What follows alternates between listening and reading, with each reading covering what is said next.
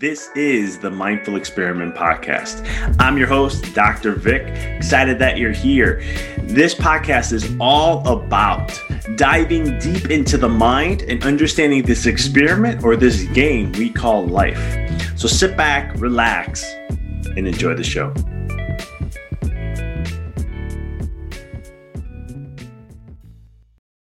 This show is sponsored by Empower Your Reality. Empower Your Reality is an online consciousness school that is designed to help you elevate the mind, raise your consciousness, your vibration, to attract and create the reality of what it is that you desire.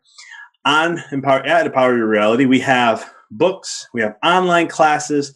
You can find the podcast here on there and other things that can help you elevate and truly learn the art and the science of creating the reality of what it is that you want to experience in your life. So, for more information to check out all that we're up to and what we're doing, please visit www.empoweryourreality.com. Now, back to the show. Hey everyone, this is Dr. Vic, and you're listening to another episode here on the Mindful Experiment.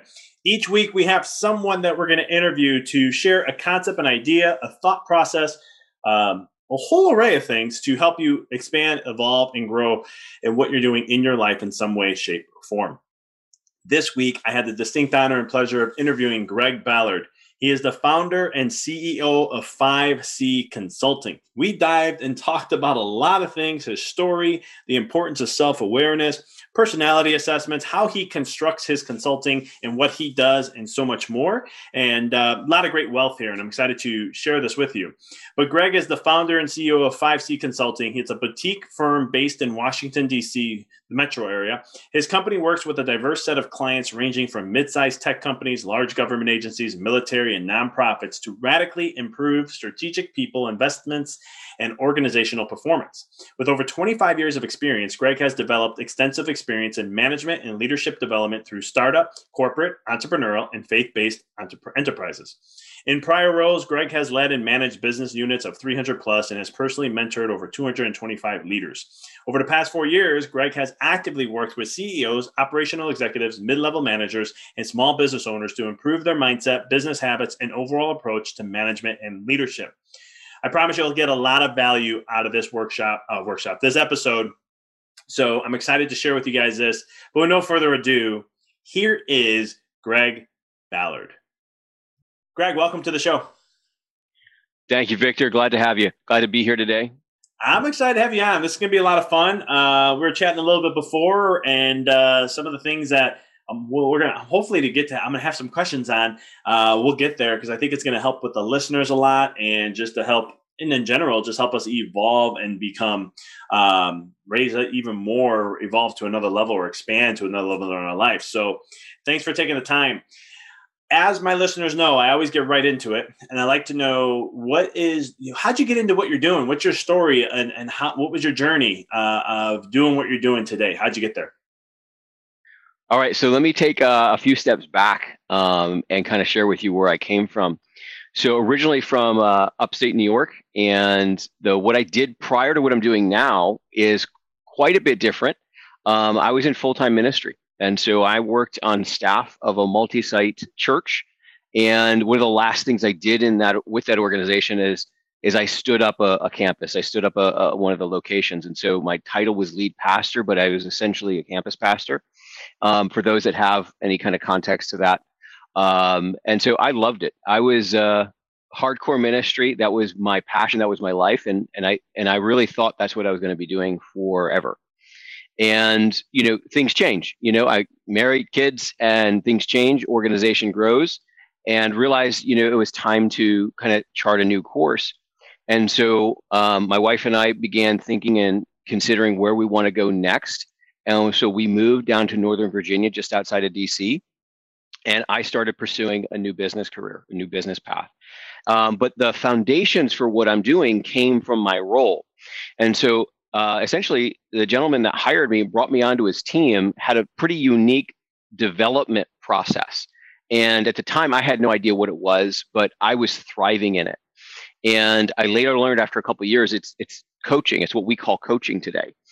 And because of the role we're in in the organization and what we're doing is we're all about developing people, developing leaders, encouraging people to understand how they're wired, how they're made, and how they can take that and offer it as a contribution back into the community. And so, really, my job was to identify talent, develop that talent, and release that talent. That's what I was designed to do. That's what my, my role was. And so, my supervisor, my boss, was doing that with me.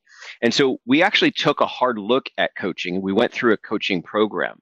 Um, not enough to necessarily get a certification, but definitely enough to understand the fundamentals and begin developing the skill. And I soaked it up. I absolutely absorbed it, loved it, and I started immediately using it um, with my staff, with volunteers, with key leaders, and with people coming to me for ministry questions. And that it, it was a pivot. It was an absolute pivotal moment. Um, in fact, I had one person come to me from another church and he just came with his wife. I'd met them in a group and we spent like 30 minutes and he's like, Pastor Greg, what you did for me in the last 30 minutes is more than I've gotten in three years at this other place. And it was simply a coaching, a coaching process. And when we decided, you know, so with that background, if you will, um, and moving to a new location, beginning to say, well, what kind of business can I build? What, what value can I bring to the market? uh, coaching and development and organizational help that all of that came right to, to the top. And so i doubled down. I did a significant investment earned my certifications got my credentials really got to understand coaching at a much deeper level. And then i then i began to go into what i'm doing. Um, and then for about three years i my brand was my name and then I began to realize I want to build something bigger than my name. So I did it, uh, basically a rebranding and a rework and came out with 5C Consulting. And so, really, so we have a coaching background with a consulting concepts consulting approach to problem solving. So I've been studying what consultants do and how consultants solve problems um, for businesses. And so now we bring both of these skill sets to to the marketplace. I love that. Does the five C stand? Are they five little C's that mean something?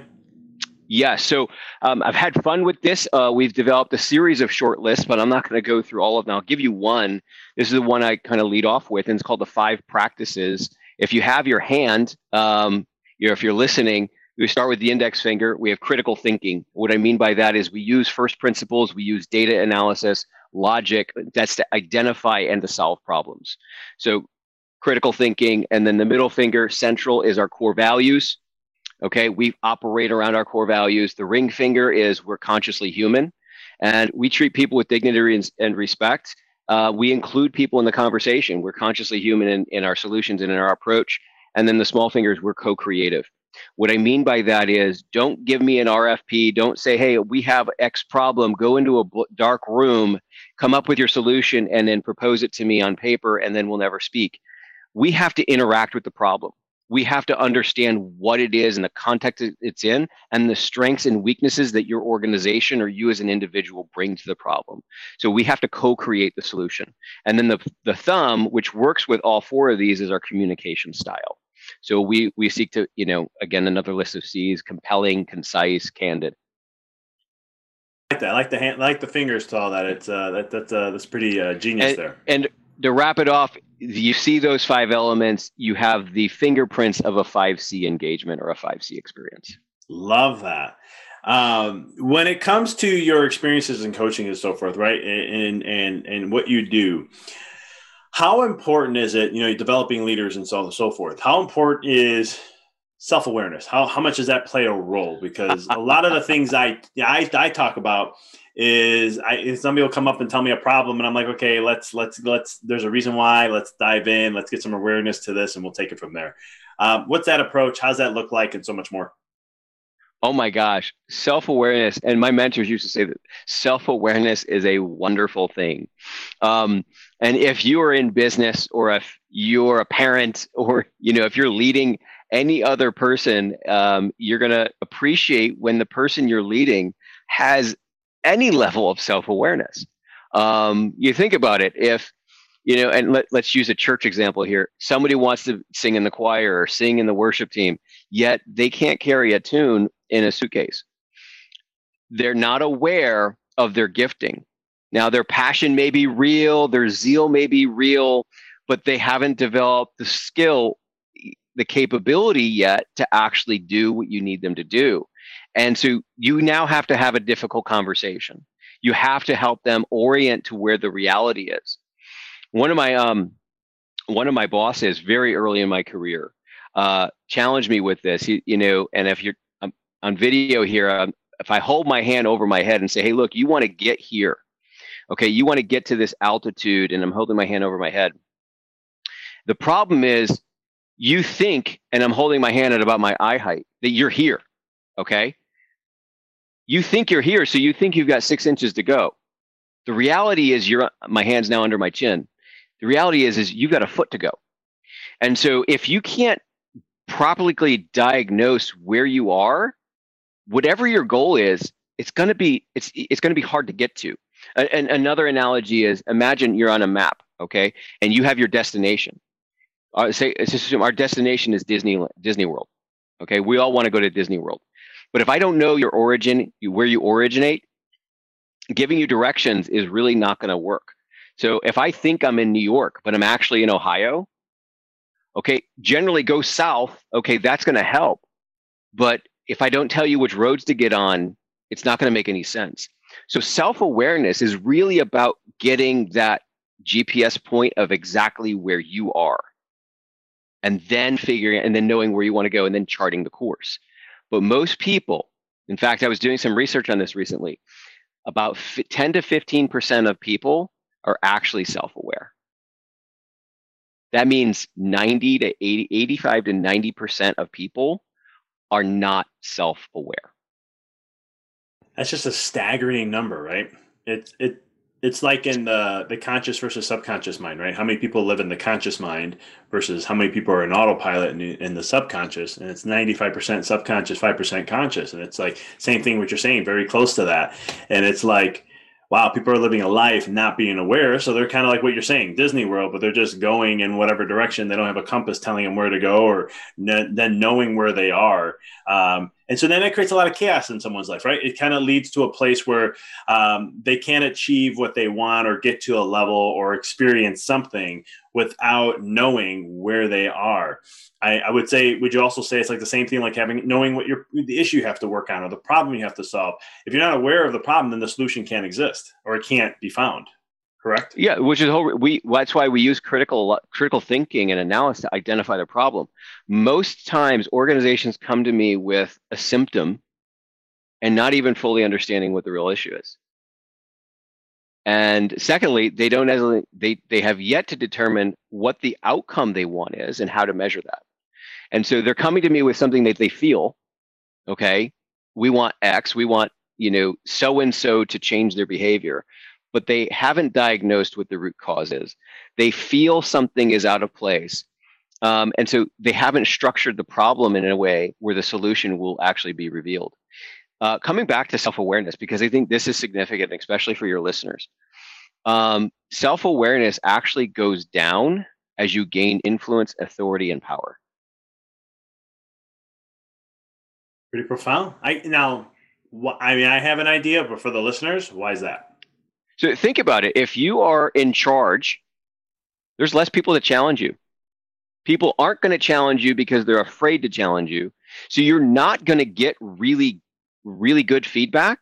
You're going to get what people think you want to hear. Secondly, if you've been successful, you're more likely to trust your instincts because you've demonstrated success rather than actually looking at reality. And so for those senior executives, those influential people, those people that have a lot of authority, success, influence, self awareness actually can go down if you're not proactive against it. I can totally see that because it's one of those things too. Like the ego gets more involved, right? Now you're like, well, I'm I'm this person, right? You create that identity, and now you are that. So then you just become this instead of well, yeah, I've got here, but I still have to stick to my roots, or I still have to challenge myself. I still have to, you know, focus on where am I at, how the center of that, and that's where I think where the greats are. Like if you look at some of these individuals, it doesn't have to be billionaires and millionaires. There's other people too, but I'll just use them for for for example. A lot of them are more like, yeah, this is where I'm at, but you know, I'm still you know at that place. And this is where i think they have that massive great success and they continue um, because like you said if you lose self-awareness it's just a matter of time before you're going to tank. I think it's it's it's a lot a lot harder because you're not coming from that other place that you were before. Absolutely agree. If, if you're losing track of where you are on a journey it's kind of like you have your map you have your destination but the blue dot has disappeared and now you're just driving towards you're driving you're moving but you have no idea if you're getting closer to your goal or not that's so true now, how does it, how do you, if you don't mind breaking this down, because we're talking about problem solving, knowing self awareness, and that can lead to that. How does that journey look like? How, what, what is the processes you, you utilize, if you don't mind sharing, um, when it comes to, or the importance of problem solving and, and looking at things from, I'm assuming you do this, but I'm just going to, you correct me if I'm wrong, but like looking at things from different perspectives to figure out how to, you know, see the, see the problem in its whole perspective, you know, 360 degree view, and then create solutions from that. Yeah. So depending on what we're talking about here. So if we're talking about an individual, okay, versus an organization, uh, there's going to be two. The, the, the, conceptual process is the same, but the tactics is different. And so let me give you some tactics. Uh, tactics if we're working with an individual. Uh, what we do is we'd like to do a, what's called a robust discovery process, and you know that process is going to have its own unique flavor. But essentially, we're going to try to understand a few things one, we really want to get an understanding of what success looks like for you. But we also recognize that most people define success as it's been inherited through the key influencers of their life rather than what they authentically define as success. So we recognize there's a few layers we've got to get through before they can actually identify what success looks like for themselves. Uh, but we need to get to that. Secondly, we can use some assessment tools, whether they're 360s or various, you know, and, and I put them in three categories. You've got a cognitive uh, category, you've got a, an affective category, and a con- conative category. The um, cognitive is is really your intelligence, your skill, your capability, what you know, how, your level of intelligence. Um, the affective is that kind of emotional personality, so like an MBT, uh, MBTI or a DISC or a personality type assessment that gives us an insight into how you process communication, your preferences, your tendencies, how you tend to do things. It doesn't dictate what you will be successful at and what you won't, but it gives us a sense of your style. Okay, then we'll look at uh, the conative, and that's a Kolbe type assessment that's going to understand your MO, how you are going to approach a problem and how you're going to solve it, whether you're going to start with research or you're going to dive hands head first in, or some other process that you're going to use. We also use a tool called Energy Leadership Index. And this comes back to our first principles like, how do you show up in a situation energetically? So we'll use these tools. We'll use what I call a custom life wheel, where we give you a, basically it's a chart with 12 pie slices on it. And we're going to give you a list of areas of life from business, finance, personal, like this whole bevy of of of, of lists, and we're going to ask you pick twelve that are important to you that you want to measure. So you kind of design your own life wheel, and then you score it one to ten. Where are you on this chart right now? and then we'll take the, the from that we'll identify three maybe three to five areas that you want to develop and then we'll design a life wheel for each of those because they all break down and then we'll get a, a clear sense of where we need to invest your time and energy to advance that category whether it's a skill capability you need to develop maybe it's a, a fear you need to overcome or a block you need to uh, address. And so we can begin to chart out what we'll call a critical path to get you to your plan of to, to your place of success. So we got to define success. We got to diagnose where you are, get create that self awareness, and then we got to create that critical path to get you there. I like that. I like I like that approach. I'm a data guy. I like data. I like points. I like references um, because then that way you kind of know. Again, self awareness. We're coming back to that to know where you are, and it's kind of like knowing your. Because I used to use disc personalities for myself. Actually, even in my office with patients in the beginning of my career, I would do that only in the sake of understanding their communication. So that way when I'm explaining the, what we're going to go over for the report and what I found and everything we're going through, I know that I'm addressing them in the way that they like to interpret it information or can be communicated to. Because if I'm with a hard driver, they're not going to want to hear research. They don't want me going in depth with things. They just want the nuts and bolts and let's move forward. Where that could be a five to 10 minute report where an analytical is going to be like, hey, I want the full 30. I want to know everything. Show me the research. I want you to send me research afterwards. I got to be able to analyze all this and so much more. Um, I think that's great. Is there um, in that process that you know with it? You know, the person it, when you use the personality stuff, is that more is that more for communication perspective? I know you mentioned a little bit of that. Uh, I just want to dive a little deeper into that, or is it used for other stuff too? So so we are authorized partners with everything disc i've been using disc for over a decade now i used it even before i was in this in this role and you know doing this business um, and I we bring DISC into an organization specifically to address communication and to kind of create like an onboarding kind of culture, provide language and a framework where everybody can dialogue about their different styles. And so that DISC is a phenomenal tool for that. Um, on a one-to-one, I probably would not use DISC be, simply because I can I can pretty much read it. Um, so depending on what the objectives of the client are, and if DISC if that model is going to serve them in some way, we may bring it in.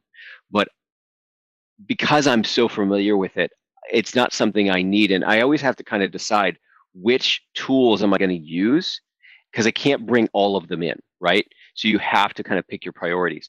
And so a lot of what's going to drive that is what we discover the client needs um, and where they need to grow in awareness and what frameworks are going to serve them to get to their goal. But it could be. It's absolutely one of the ones that is in the in the toolbox that we could bring out at any time. Love that. And so when it comes to coaching and doing coaching work and so forth, um, and, and do you call it coaching or is it consulting? I know you have consulting on here uh, with, with what you do. Uh, I know you brought up coaching a little bit in the podcast. Is it one or the other? those those words kind of blend together? Are they separate? How do you identify that? Oh boy, you just hit a You just hit a, a soapbox item for me. So, coaching, mentoring, consulting, counseling, therapy, they're all very different things, right? Um, and and right now the way we approach it is I bring myself, I bring everything I have into my engagements. And coaching is a particular modality to serve a purpose. And so if I could break this down for your listeners, the way I've processed it. Coaching has the fundamentals of very very simply the fundamentals of that the client has the solution within them. And the purpose of the coach is to help create a safe environment where you can draw the solution out and the client can take ownership of the solution and implement it. Implement it. And, and it's a phenomenal modality and it works really well with intelligent, competent people that really know how to solve a problem it works really well with uh, executive leaders. And so we bring executive coaching in for that reason, because you get somebody that is super intelligent, has a lot of confidence. You know, the last thing that they're going to want is somebody to tell them what to do. So coaching can help them figure out what they need to do, provide the safe place and the accountability so that they can execute. So it's a phenomenal skill to have. Therapy and counseling is all about digging out pain from the past. Okay. And so we're not therapists, we're not counselors. It's a regulated industry. You have to be licensed, you have to be trained how to do that. What we do is we might go back to the past to say, hey, where have you had success? Where has this happened before? It's to help you move forward. Mentoring, mentoring, the way we frame that is this is somebody that's climbed the mountain that you want to climb and is willing to help give you guidance on how they got there. So they got the t shirt, they've got the title, they've got the thing. that you want. So if I wanted to go into podcasting, Victor, you know, I might say, "Hey, Victor, what's what what do you suggest I do to get started in podcasting?" You've walked up that mountain. You've you've accumulated some success. I can learn from you and your experience. That's what a mentor is going to do. The coach, I've never been up that mountain, but I know you can get there, and I'm going to help you get there, and I'm going to be on the car ride all the way up. Now, the consultant is almost fundamentally different. The consultant you bring in to solve the problem and to deliver the solution. And so, what I do is I blend the coaching, the mentoring, and the consulting. Um, but blending really, what it looks like is on is on specific conversations on specific topics. It's engaging with the client with exactly what they need at the moment. What I learned over time is a lot of the clients that I've worked with have reached out to me and say, Greg, I've chosen you to be my coach because you have this bevy of experience and I want to glean from it. And so we'll walk through, I'll use some coach, some consulting problem solving tactics with the client to say, hey, here's how we're going to approach the problem. What's your core objective? How does that get driven? You break it down. So I'm kind of walking them through the consulting process so I'm giving them a problem solving framework and they're solving their own problem. And I'm coaching through that. So I don't know if that's muddy or if that answers your question, but happy to break it down a little further if you like. I 100% get it because I have that same approach in my my processes of what I do because I love how you brought up you know this is what a coach does. Like I think of when I when I look for a definition of like if I had to look at someone's picture of who a, a true coach is who's never gotten to that level but at the same token get other people there I think of Phil Jackson with Michael Jordan. Maybe because I'm from Chicago too that's why I'm, I'm, I'm a big fan of Michael Jordan anyhow but it's one of the things where um, Phil Jackson never got to that level of success ever, but he was able to take a group of individuals and be able to, well, Michael Jordan, but also the group of individuals to have unbelievable success that we have not seen yet again in the NBA or in, in an individual. Um, my my bias, so just in case anybody's listening, like, wait a minute here, there's some other players. I'm like, I know I have a little bias to it.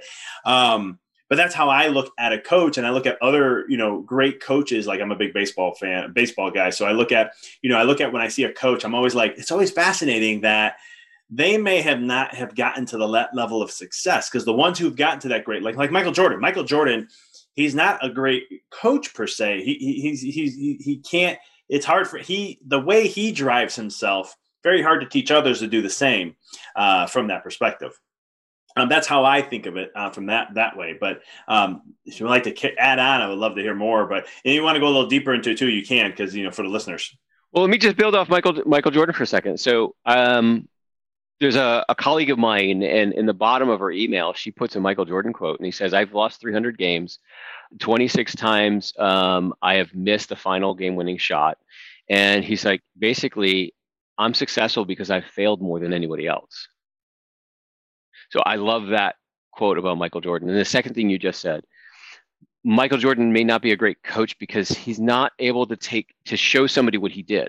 And that's that's right because we're not here to create like copies of people, right? And and I think this is a fundamental thing I'll share with you. Um, how the approach we bring and why discovery is so important, whether it's working with an individual or working with an organization or working with a team. Um, a few years back, I was working with um, a team of health coaches. I'd done some work for them, like they were some clients of mine, and then we got together. and They said, "Hey, let's partner up," and I was like, "This makes sense to me." Let, and so they they brought, brought me into their program, and uh, they did their discovery. They I did this survey, and then I got to sit down.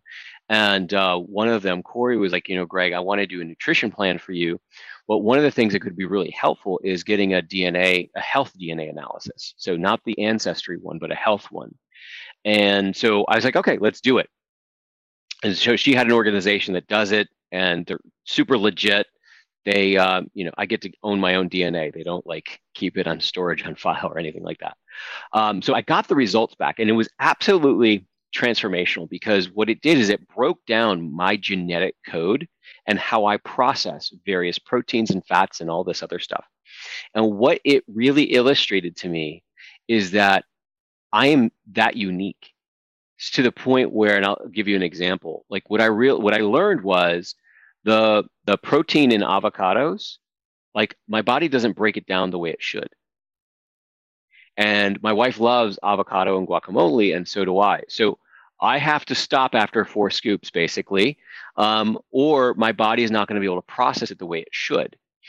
And and it and then you do, so take this concept. You know, we all have this unique genetic design. And yet there are all these different diet plans out there. You've got the Atkins, the Paleo, the South Beach, you can go on and on. And when somebody enrolls in these programs and then they don't get the result and they say, oh my gosh, it must be me. I failed. I'm not working. You know, wait a second. You know, you've just put a solution on something and it's not a fit. It's not a fit or it's been designed to work for one complete category, one kind of broad genetic makeup category of people. And maybe you're in that category, maybe you're not. And so when we work with a client, we want to truly understand how they're designed. If we're working with an organization, like, hey, well, how do we help you get a strategic competitive advantage? We've got to consider your weaknesses, your strengths, the market, your biggest competitor, and how do we get you to be relatively better than your competitor in one thing?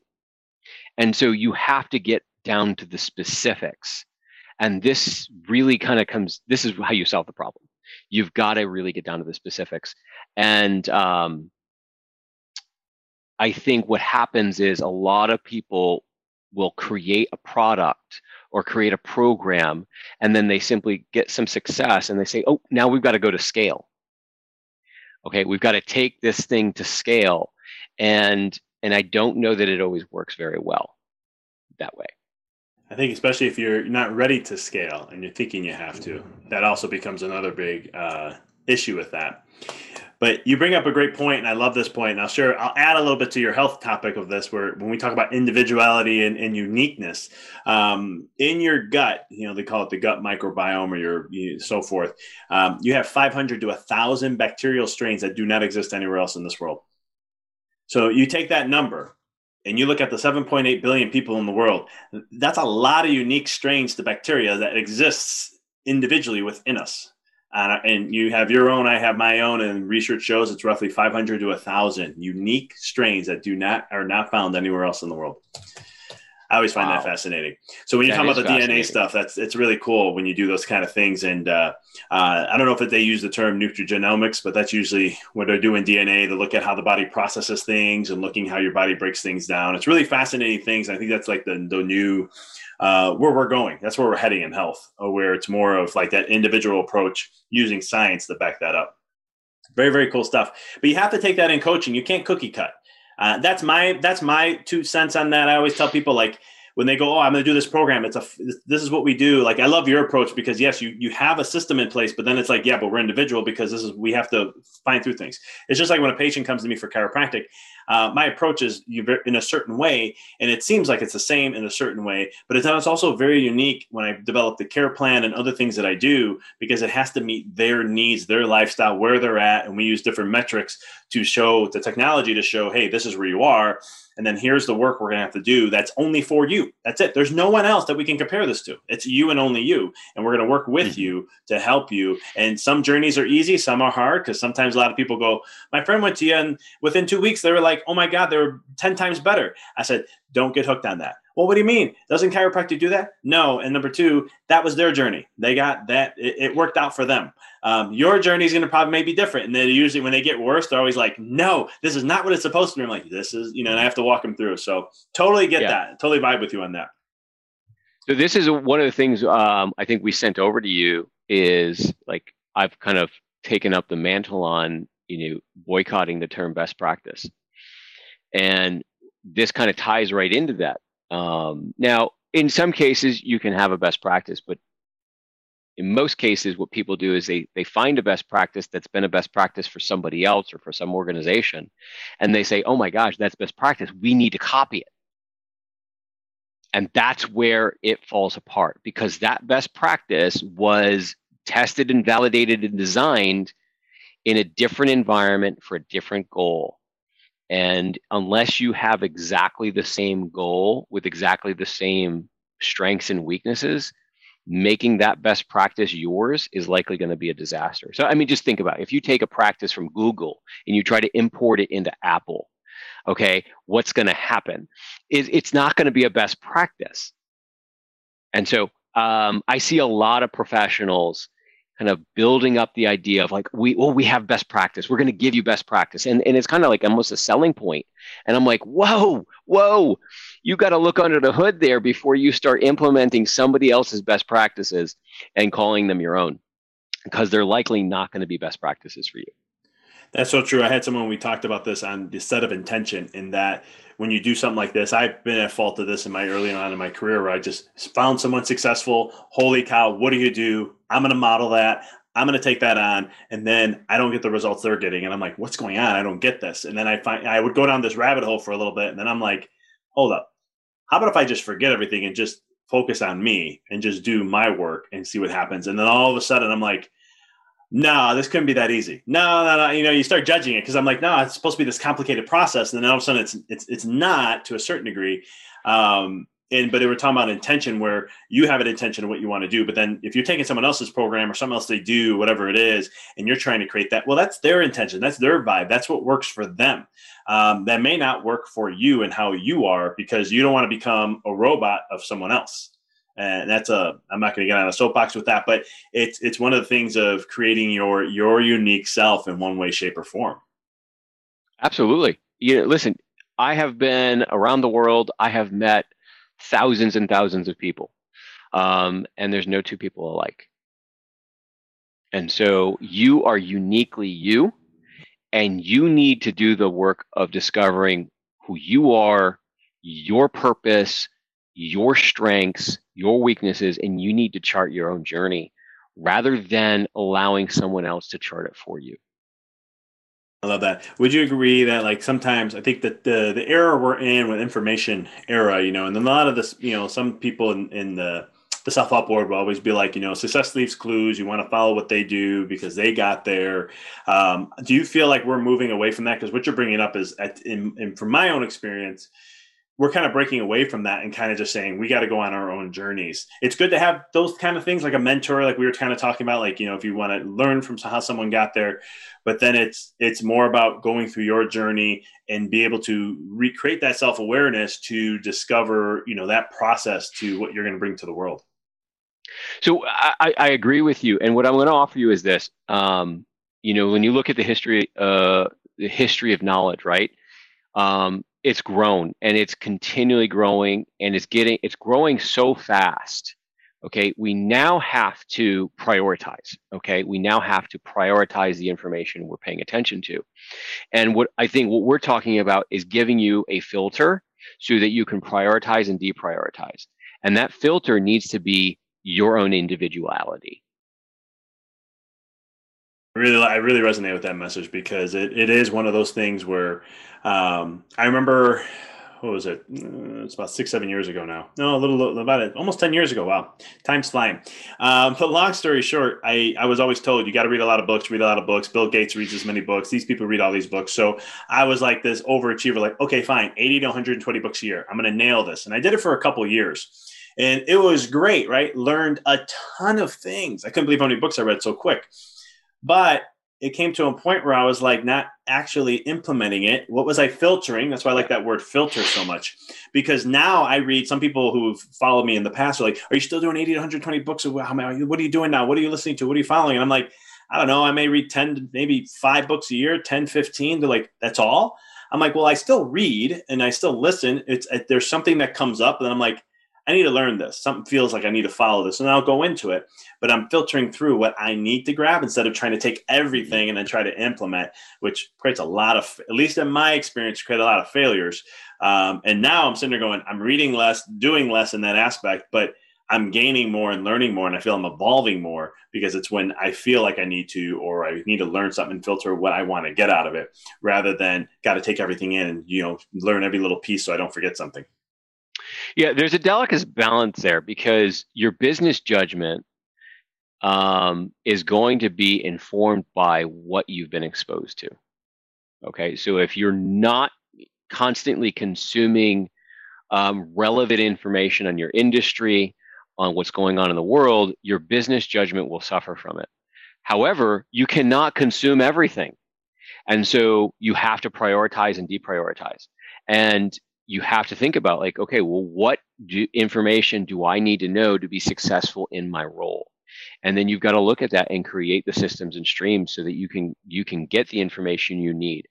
And information right now is coming out so fast I mean, this is a fundamental problem that people are, are, are having and will continue to have. Is you think about it, if you're an executive, a senior executive in a regulated industry, okay, so think of HR right now, all right.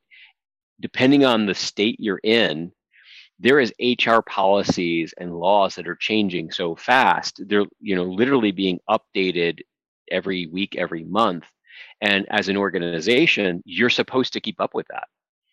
So now you have to dedicate somebody's time and attention so they can pay attention to the changes.